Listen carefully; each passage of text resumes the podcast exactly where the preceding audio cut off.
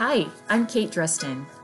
The title of today's devotional is Are You a Beaver or an Eagle? The phrase busy as a beaver is spot on. These amazing little critters are masters in demolition. Did you know that a beaver can chew and knock down an eight foot tree in about five minutes? Those beaver teeth are incredible. Bald eagles are known for their nests. Now, these amazing animals are experts in terms of construction.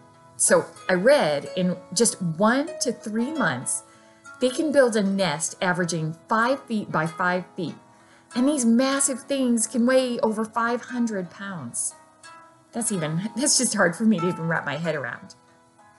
Building, it, it's all about taking raw materials and making something sturdy and functional. And destroying is breaking down something piece by piece till it's no longer usable. Being a part of a church family gives us the opportunity to be beavers or eagles, so to speak, at any given time. Think about it.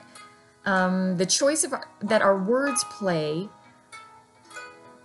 have an important role in either building others up or tearing them down. Now, most of the time we say nice things. We want our words to encourage construction, uh, building someone up. But, and that's a big but, even without realizing it, sometimes our words do tear others down. The Apostle Paul, he tried to help the Corinthian church as they struggled with divisions in their congregation, just not getting along. 1 Corinthians 1:10 says, I appeal to you, brothers, by the name of our Lord Jesus Christ, that all of you agree, and that there be no divisions among you, but that you be united in the same mind and the same judgment. Have you ever attended a church where a little minor thing or minor project caused a big major conflict? Doesn't take much to get people going, unfortunately. I attended a church that actually split over the choice of a stained glass window when we were building a new sanctuary. It's very sad.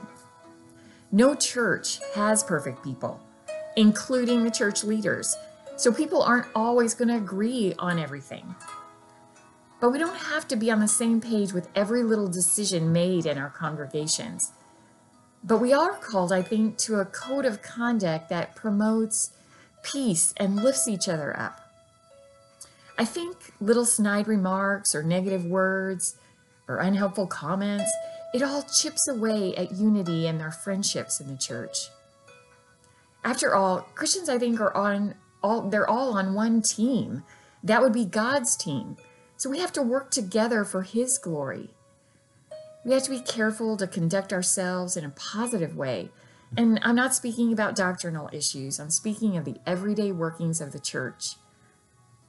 Let's shoot for being eagles and not those pesky beavers. Have a great day. Thanks for listening.